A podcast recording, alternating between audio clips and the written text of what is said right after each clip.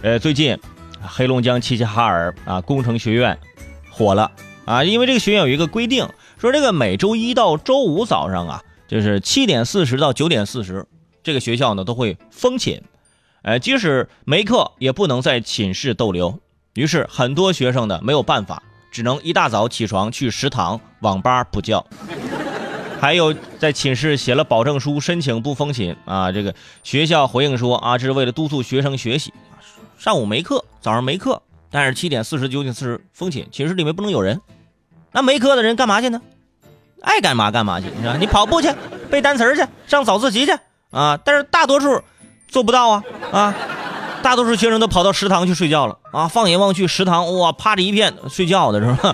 啊，在网吧补觉的。黑龙江齐齐哈尔现在都快零下了啊，都已经开始供暖了。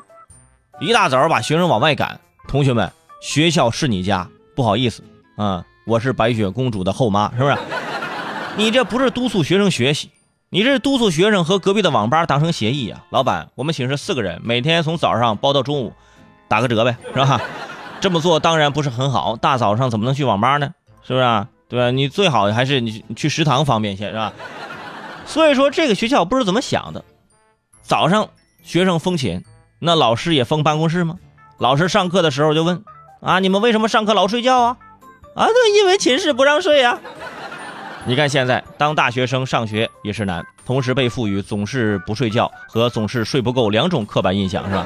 要么在熬夜，要么睡不醒。看来我现在的精神面貌还停留在大学时代，是吧？我也我也差不多。我记得在大学时代的时候，我记得呃第一个班会上，辅导员就说了，说同学们，你们交了那么多的学费，不好好努力啊，你对得起那些钱吗？啊，当我毕业的时候，我就骄傲的对老师说，老师别的不敢说，这个住宿费我绝对是睡够了啊，啊超额完成任务啊。